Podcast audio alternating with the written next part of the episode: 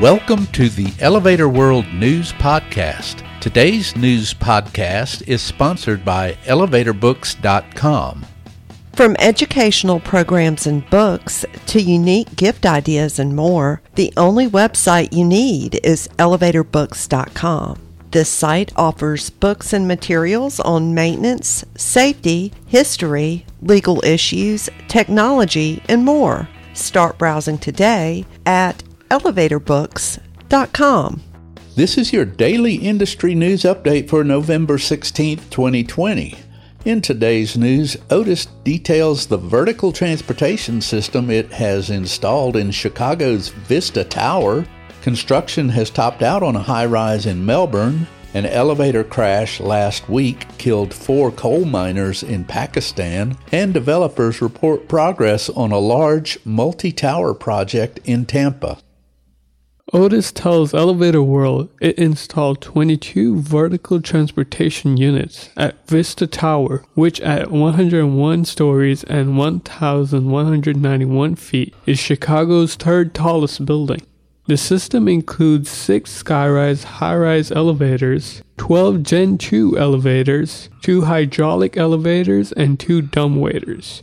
Of the skyrise elevators, three travel the full height of the building at 1,600 feet per minute. Most of the units are connected to the Compass Plus destination dispatch system, which has been integrated into the building security system.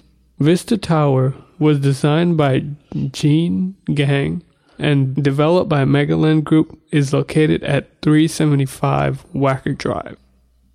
Construction on 405 Burke Street in Melbourne, Australia has topped out on schedule despite worksite personnel restrictions brought on by the COVID 19 pandemic, the urban developer reported on November 12th.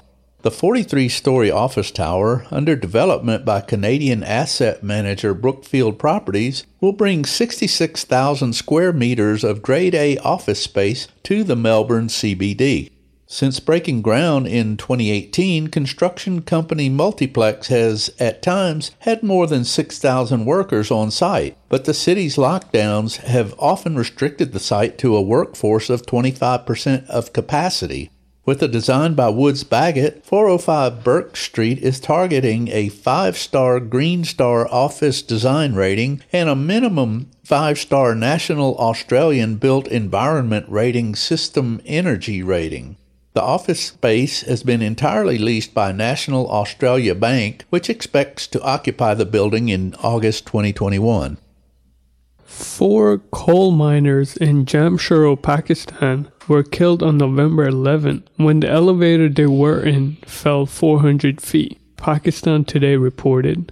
According to reports, the miners had just stepped into the elevator to go to work when it suddenly fell. Rescuers rushed to the scene and recovered the bodies after four hours of effort. The source added that a labor leader said the elevator fell after its ropes broke. There was no mention of whether an investigation was underway.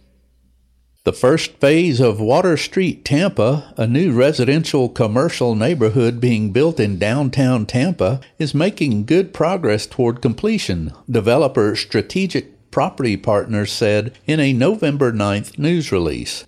Phase 1 comprises about 5 million square feet of residential, office, retail, and education space, some of which has already been completed. The project, launched in 2016, will bring 70 retailers, more than 1,300 apartments, and hotels. The 10 building first phase is scheduled for completion in early 2022 among the structures will be a 26 story JW Marriott hotel, several high rise residential buildings, a 20 story office and retail building, and a combination hotel residential building that offers high end lodging plus for sale hotel branded residences. For more industry related information, visit elevatorworld.com and be sure to subscribe to our podcast in iTunes or the Google Play Store. If you're interested in becoming a sponsor of the Elevator World News Podcast, just let us know by emailing advertising at elevatorworld.com.